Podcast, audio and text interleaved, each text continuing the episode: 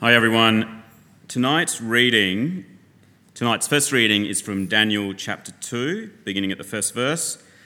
So that's Daniel chapter two, beginning at the first verse.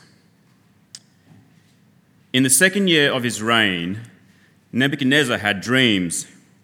His mind was troubled and he could not sleep. So the king summoned the magicians, enchanters, sorcerers, and astrologers to tell him what he had dreamed. When they came in and stood before the king, he said to them, "I have had a dream that troubles me, and I want to know what it means." Then the astrologers answered the king, "May the king live forever. Tell your servants the dream, and we will interpret it." The king replied to the astrologers, "This is what I have firmly decided. If you do not tell me what my dream was and interpret it, I will have you cut into pieces and your houses turned into piles of rubble. But if you tell me the dream and explain it, you will receive from me gifts and rewards and great honor. So tell me the dream and interpret it for me." Once more they replied, "Let the king tell his servants the dream, and we will interpret it." Then the king answered, "I am certain that you are trying to gain time, because you realize that this is what I have firmly decided. If you do not tell me the dream, there is only one penalty for you. You have conspired to tell me misleading and wicked things, hoping the situation will change. So then, tell me the dream, and I will know that you can interpret it for me." The astrologers answered the king, "There is no one on earth who can do what the king asks. No king, however great and mighty, has ever asked such a thing of any magician or enchanter or astrologer. What the king asks is too difficult. No one can reveal it to the king except the gods, and they do not live among humans." This made the king so angry and furious that he ordered the execution of all the wise men of Babylon. So the issue was issued, the decree was issued to put the wise men to death, and men were sent to look for Daniel and his friends to put them to death. When Arioch, the commander of the king's guard, had gone out to put the, to death the wise men of Babylon, Daniel spoke to him with wisdom and tact. He asked the king's officer, "Why did the king issue such a harsh decree?" Arioch then explained the matter to Daniel. At this, Daniel went into the king and asked for time, so that he might interpret the dream for him. Then Daniel returned to his house and explained the matter to his friends, Hananiah, Mishael, and Azariah. He urged them to plead for mercy from the God of heaven concerning this mystery, so that he and his friends might not be executed with the rest of the wise men of Babylon. During the night, the mystery was revealed to Daniel in a vision. Then Daniel praised the God of heaven and said, "Praise be to the name of God forever and ever. Wisdom and power are his. He changes times and seasons. He deposes kings and raises up others. He gives wisdom to the wise and knowledge to the discerning. He reveals deep and hidden things. He knows what lies in darkness, and light dwells with him. I thank and praise you, God of my ancestors. You have given me wisdom and power. You have made known to me what we asked of you. You have made known to us the dream of the king." The second Bible reading is from Romans thirteen, one to seven. "Let everyone be subject to the governing authorities, for there is no authority except that which God has established. The authorities that exist have been established by God. Consequently, whoever rebels against the authority is rebelling against what God has instituted, and those who do so will bring judgment on themselves. For rulers hold no terror for those who do right, but for those who do wrong. Do you want to be free from the fear of the one in authority? Then do what is right, and you'll be commended. For the one in authority is God's servant for your good. But if you do wrong, be afraid, for rulers do not bear the sword for no reason. They are God's servants, agents of wrath to bring punishment on the wrongdoer. Therefore, it is necessary to submit to the authorities, not only because of possible punishment, but also as a matter of conscience. This is why you pay taxes, for the authorities are God's servant, who give their full time to governing. Give to everyone what you owe them. If you owe taxes, pay taxes. If revenue, then revenue. If respect, then respect. If honour, then honour. This is the word of the Lord. Thanks be to God. Good evening, church. Nice to see you, whether you're here in the building or online or in the overflow. We're in Romans thirteen. It's my privilege to unpack God's word tonight. I want to start by saying thank you. Thank you to all of you. Uh, thank you to our church. Well done, church. I'm so proud of us as a church over the last twelve months. Over the last twelve months, we have pivoted from one COVID restriction to another. Uh, we're meeting in the building, and then we're at home. We can sing, and then we can't sing. Putting on masks, and then no masks. Four square metres, two square metres. And it's almost every single week there's a new restriction that we're called to submit to and to obey. And I know at times it's been frustrating. And I know at times it seemed a bit unfair. You know, how is it that on a Saturday night I can be at a at a footy stadium with twenty-five thousand people shouting and yelling and screaming, but on a Sunday morning I can't sing in church? Now, how is it that today that cinemas have one hundred percent capacity, but we're still restricted? But you know what? I'm really proud of you. I'm really proud of us. Because as a church, we have sought to actually submit to what the government have asked us to do. We, we've sought to obey. We've sought to be model citizens. We've listened. We haven't rebelled. We've just done what they've asked us to do. So well done, church. Now, we are called to be model citizens, aren't we? I want to suggest that as Christians, we should be the best citizens in our society. We should be these model citizens that our world looks at and say, they are good people. And we should be known for our integrity, our generosity, our, our kindness. We should, we should be known for our morality. We should be known for the way that we, we care for the poor and care for the needy. We should be known as being these, these good, moral citizens. That's what God asks of us. If you're a Christian here tonight, if you believe in Jesus, I hope you know that you've actually got two passports. You're dual citizens. I've got two passports, not just England and Australian, but I've got a, a passport for heaven. Heaven is my home. I'm a citizen of heaven. That's Philippians three. If you trust in Christ, if you're in Christ, then you are a citizen of heaven. That means that God is your heavenly Father, and you live your entire life seeking to honor him, worship him, submit to him, adore him, respect him. But you're also a citizen of earth, of Sydney, of Australia. And sometimes that can bring real tension. Sometimes that can be awkward, because sometimes as you live here on earth, you're asked to do things which offend God, and so you have to make a choice. I hope you know it's, it's okay to live with that tension. Jesus said, you know, we're to live in the world, but don't be of the world. Uh, Peter said that you, you're to be what's called an elect exile. So you're elect, you're chosen by God, you're loved by God, but you're strangers in this world, because sometimes this world makes choices and decisions which go against what God wants, and you feel a bit odd to live in this world. And today our theme is this: how can you be a model citizen when it comes to submitting to those in authority over you? How do you show that you belong to God? By the way that you respect and honour those whom God has placed over you. So in Romans thirteen, and just to give you the context, uh, Romans twelve to sixteen is that the so what section, the application of everything that Paul said in chapters one to eleven.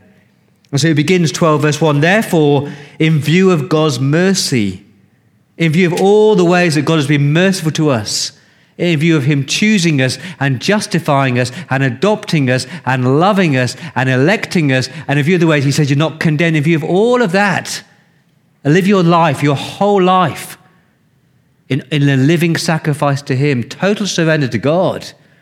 So twelve, one and two is about relating to God in worship. Uh, chapter twelve, verses three to eight are all about the way you relate to yourself. So you think lightly about yourself. You don't have a high view of yourself. You're humble. At twelve verses nine to twenty-one, all the way you relate to other people.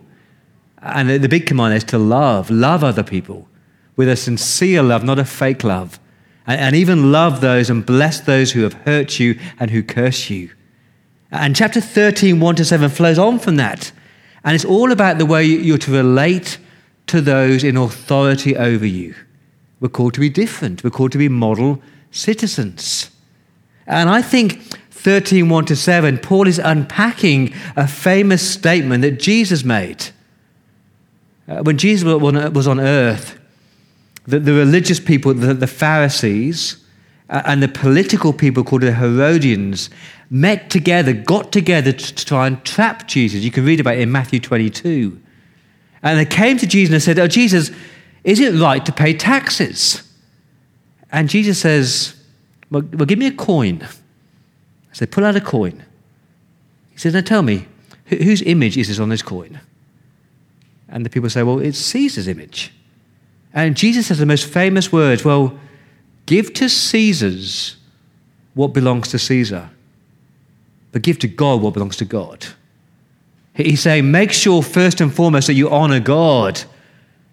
But as you live on this earth, you'll be asked to give things and do things and say things from governments and rulers and authorities, and it's the right thing to do. That's the principle. Make sure you give to God what is God and Caesar what is Caesar's. So what Paul's going to teach us tonight is the way that you relate to our federal government, our state government, our local government, it matters. Our attitude to our legal system and our law enforcement, the police, our parking rangers, how you respond to church authorities, it really, really matters. So here's the principle, here's the rule, here's the big idea. Model citizens will submit to all in authority over them. Model citizens, as Christians, we submit to all in authorities over us. So pick up your Bibles, Romans thirteen, verse one. He says, let everyone be subject to the governing authorities. See that word everyone in verse one? Everyone, it, it means everyone. It means all people, no exemptions, no exceptions. Male, female, young and old, Christians, non-Christians, everyone, what's the next word? Be subject to. Literally that word is submit. It's the same word used in verse five, submit. Uh, when you hear the word submit, I fear that we have these very negative ideas. We we think the word submit uh, means that you sort of, you're forced to do something you don't want to do. You unwittingly are oppressed by somebody. You're voiceless. That's not what the word means. The word submit literally means to willingly place yourself under. To willingly choose to place yourself under, to respect, to honor those that God has placed over you.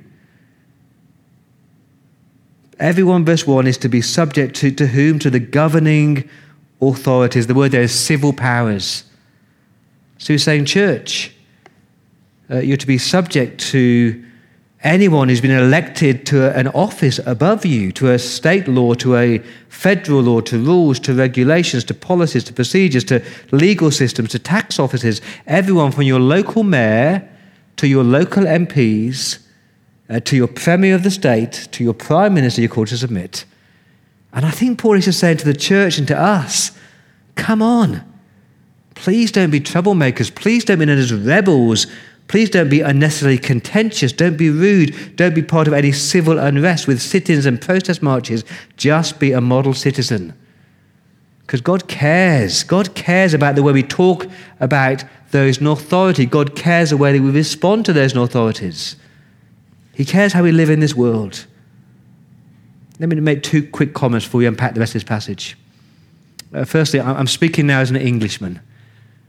And when I first arrived in Australia twenty years ago, it really struck me that Australians in general are very anti-authoritarian. We are very anti-establishment. We, we tend to, to disrespect anybody's authority. You know, you see it in, in our homes, the way that kids don't respect the parents, or the parents just treat their kids as their adults or equals. You see it in the workplace, the way that some people talk about their bosses, it's disrespectful. We see it in a millennial generation who have this entitlement mentality. They just want to get everything now. You see it in the church, you see it in the governments, the way that we talk about our, our leaders, it's ScoMo, it's ALBO, and the way that if they, they have a, a, a policy we don't like, it's not just a policy we don't like, we attack them as people. We're just quite disrespectful. And the second comment is this. Uh, we tend to read a passage like Romans thirteen and submit to authorities, and, and we rush.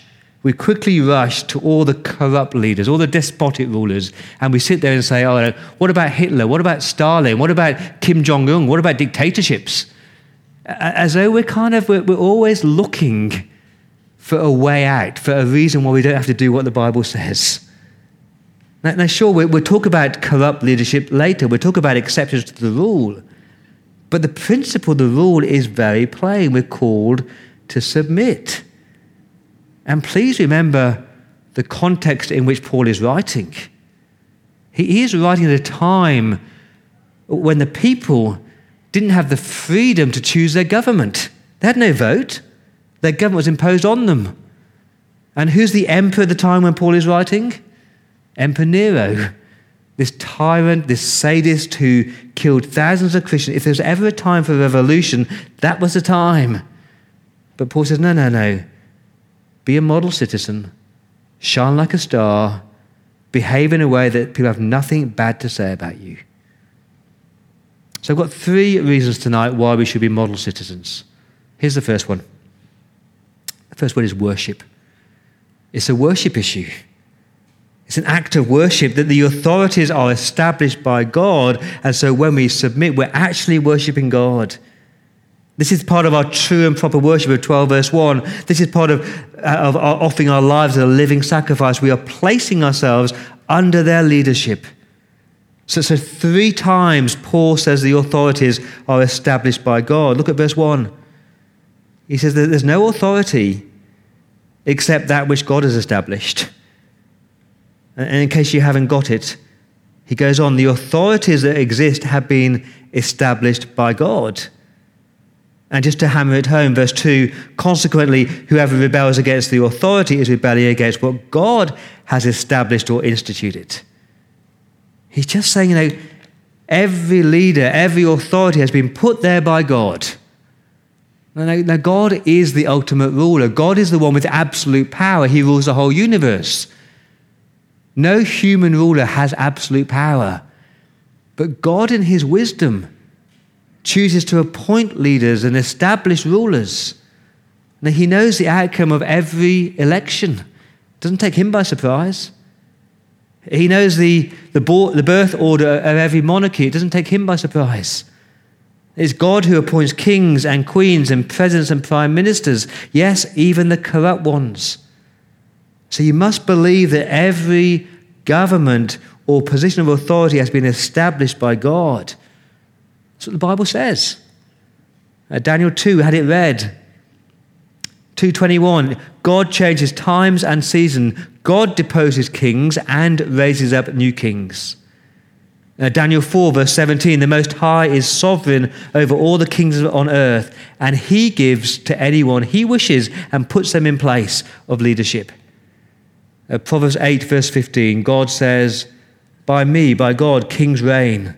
And by me, princes govern.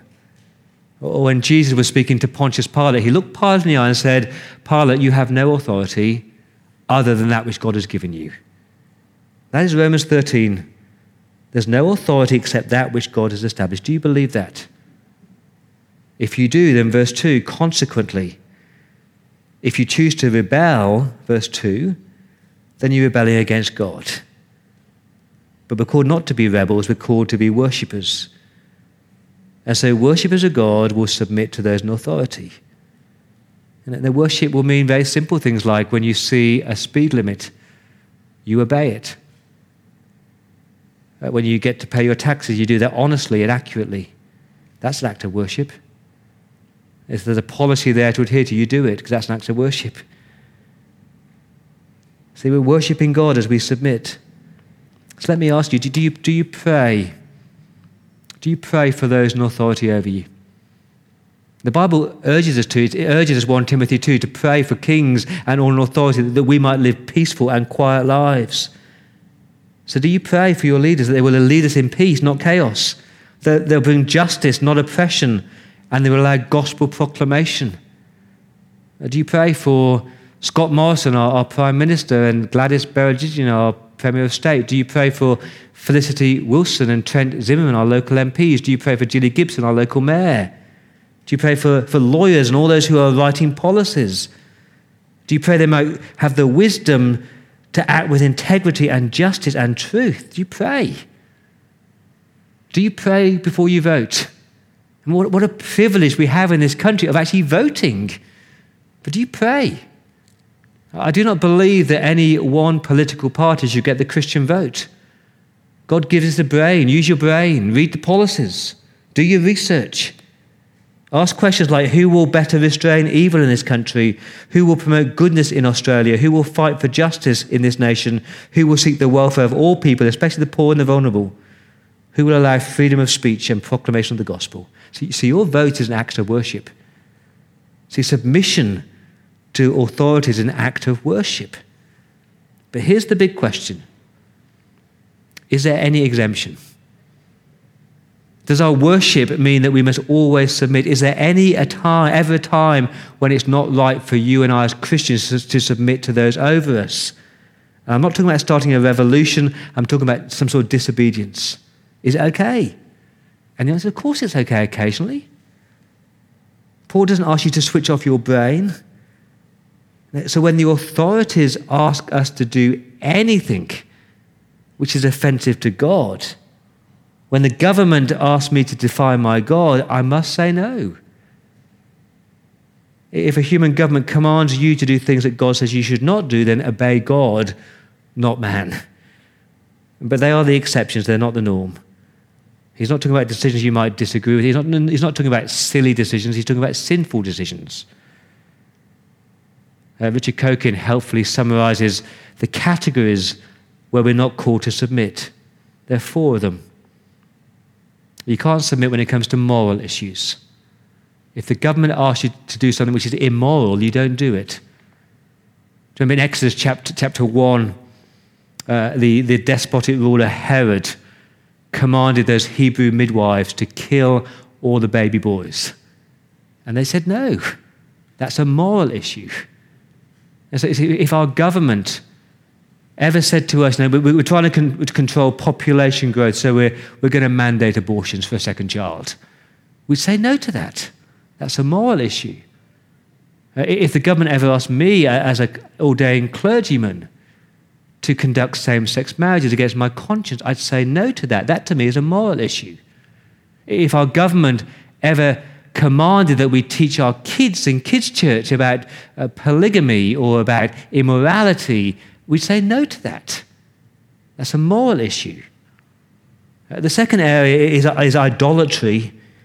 Uh, if we're asked to worship another god, we say no to that. That's the whole of the book of Daniel. They're in Babylon in exile. And in Daniel three, the, the narcissistic Nebuchadnezzar, who's on the throne, he told the people to bow down to an idol. And those godly men, Shadrach, Meshach, and Abednego, they said no. Daniel six, Darius is asked not to pray, and so he goes and prays. If our government ever commanded that we as a church must be, you know, pluralistic and, and one week a Buddhist speaker, next an Islamic speaker, next a Hindu speaker, I'd say no to that. That's an idolatry issue. Uh, the third area is abuse of power. Uh, when, when leaders, when listen carefully, when leaders misuse and abuse the power that God has entrusted to them, we must have a voice and we must say no. So in the Bible, Nathan the prophet, he really confronted King David, who'd abused his power. He slept with Bathsheba. He killed her husband Uriah. John the Baptist confronted King Herod. King Herod. Paul confronted Governor Felix. And when rulers oppress people with their power, Christians must not remain silent. One of my heroes is, is Dietrich Bonhoeffer, great man of God. He lived in Nazi Germany. And he, as a Christian man, he could not sit in silence as he watched the horrors of Hitler And so he spoke out. He rightly spoke out. And for that, he was killed. And if it is right to speak out, we must do it graciously.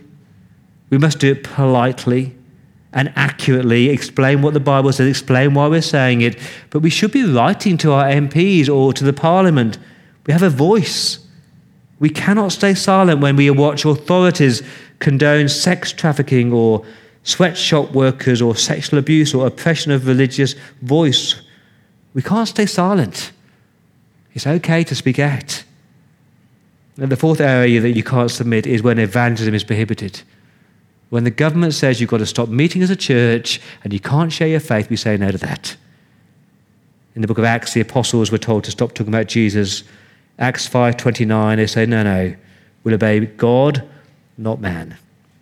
I hope that's clear. You, you submit, we submit right up to the point where our obedience to the state would mean disobedience to God. Does that make sense?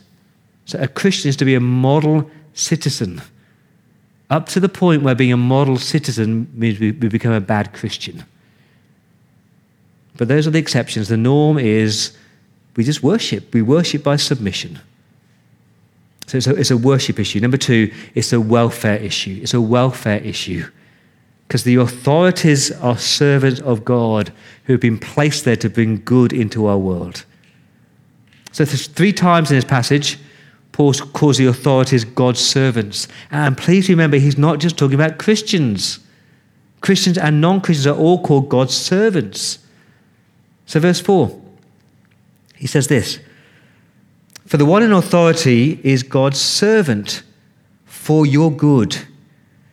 But if you do wrong, be afraid, for rulers do not bear the sword for nothing. They are God's servants, agents of wrath to bring punishment on the wrongdoer."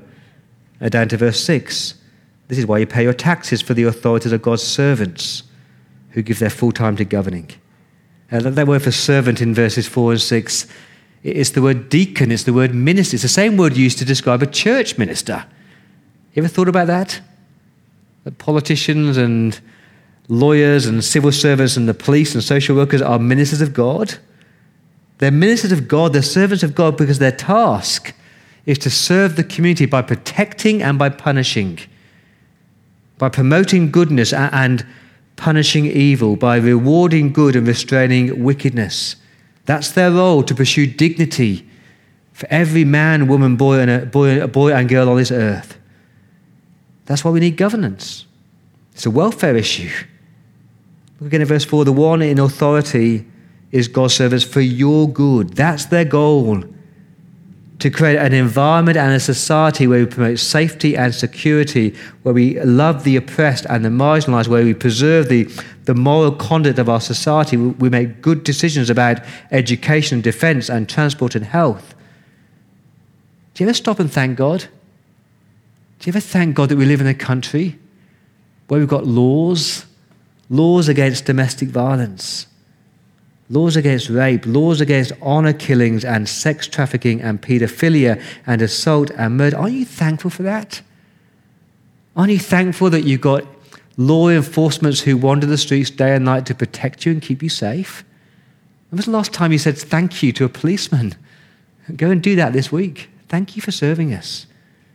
And I know that they fail sometimes, but their goal is to promote goodness in this country. It's for our welfare, to promote good and to punish evil.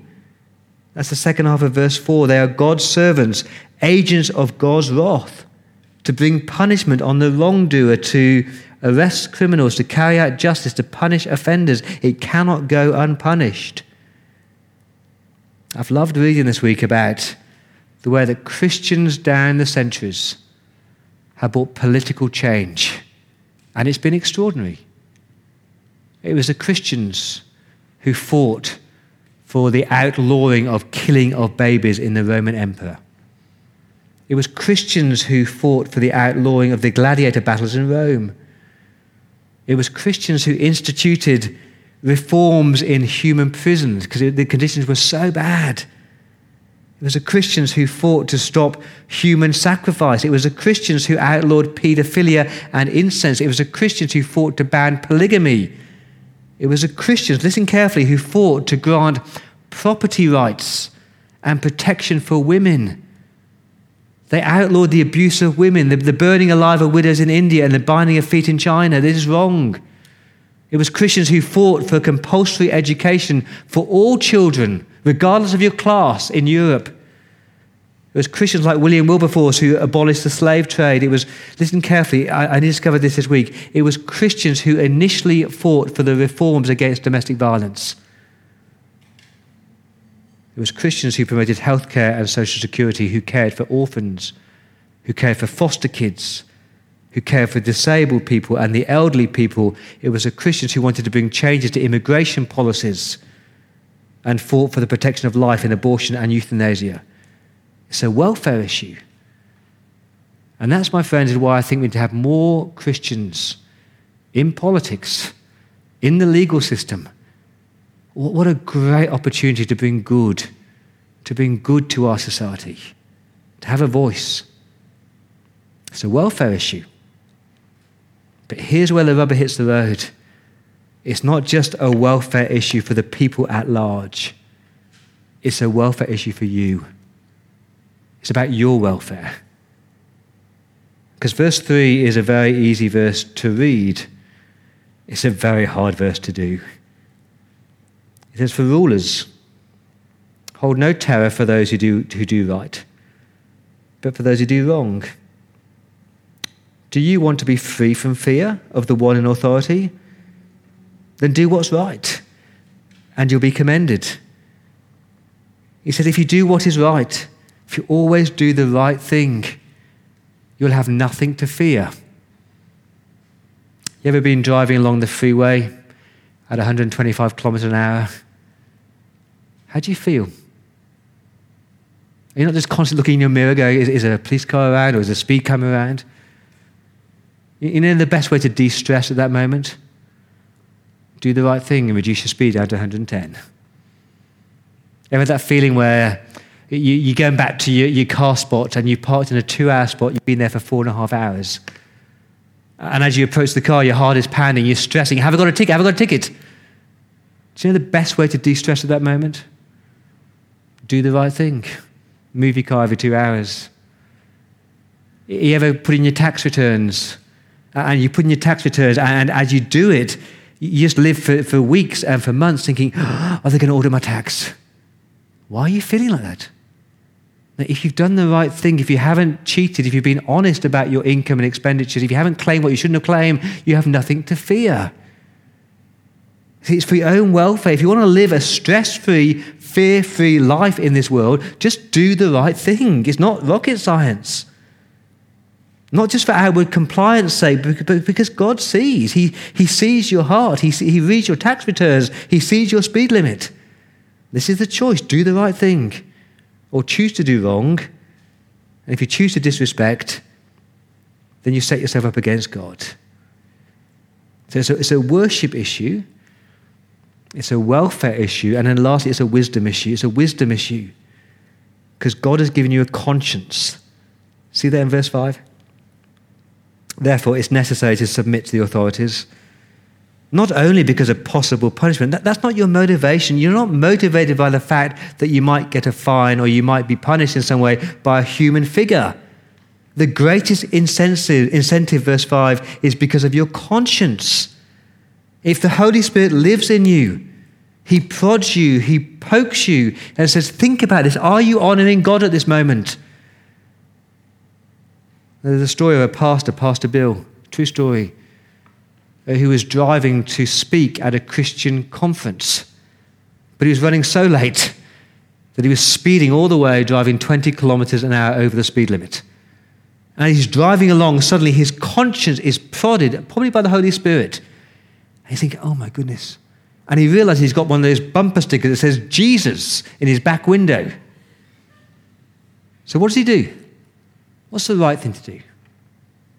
This is what he did. He did not reduce his speed by twenty kilometers an hour. He stopped the car and he ripped out the, the bumper sticker off his window and got back in the car and kept on speeding. That is the wrong thing to do. Because that Jesus bumper sticker is kind of a visual aid. Remember, remember, remember, remember, you're serving a king. Jesus is your Lord. You're serving him. And if you could live your whole life, it's almost like in your rear mirror, you've got the name Jesus. You know, you make choices, you make decisions that honor him. That's your conscience. And then Paul brings it home in verse seven. It gets very practical. Give to everyone what you owe them. Now, if you owe taxes, then, then pay your taxes. And if you think that our tax system was bad, when Paul wrote this letter, their tax system was terrible. In the ancient world, you, you paid a poll tax just for breathing the air.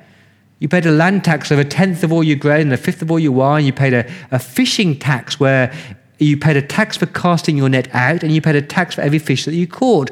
You, you paid a cart tax where they taxed you on the number of, of wheels on your vehicles. That's when the first century everyone had, a, had a, a wheelbarrow with one wheel on it. The point is this, that if, you, if, you, if you, you've got a tax to pay, then just pay it. Don't fiddle it.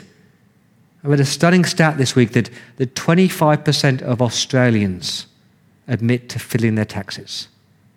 That should not be us. And even when your tax accountant says to you, oh, we can just inflate these figures a bit, oh, we can get this one through, you say, no, no, no, no. I want to be a model citizen. I want to do the right thing. Pay your taxes, says Paul. Pay your revenues, verse seven. Pay your bills. Pay your parking permits. Pay your vehicle registrations. Pay your license fees.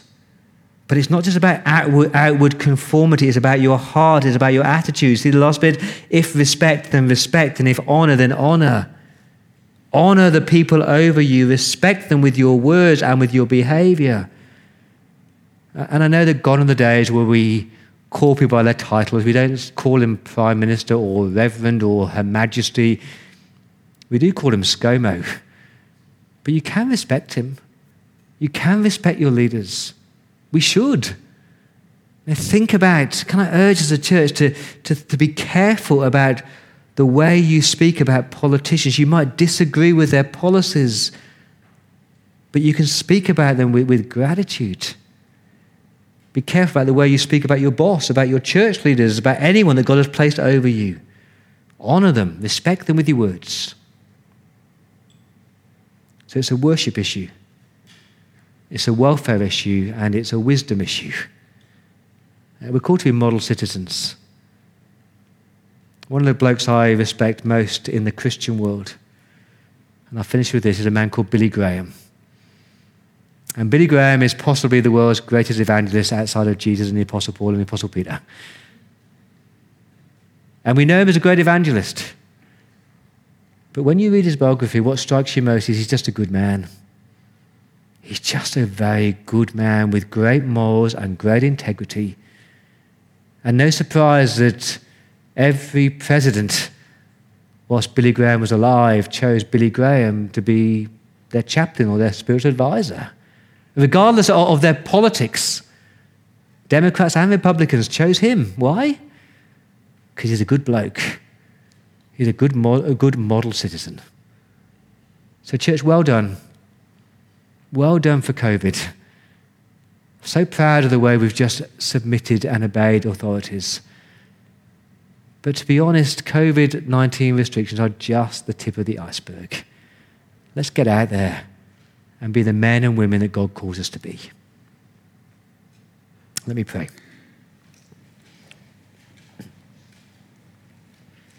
Father, thank you for those leaders you have placed over us. Father, thank you for our Prime Minister and our Premier and for the local M Ps. Help us, to, Lord, to speak well of them, to seek to do everything we can to submit to them, and give us the wisdom we need to be discerning when we are not able to submit because it dis- disobeys you. Lord, I pray we as a church will be known as those model citizens who always seek to do what is right. In Jesus' name.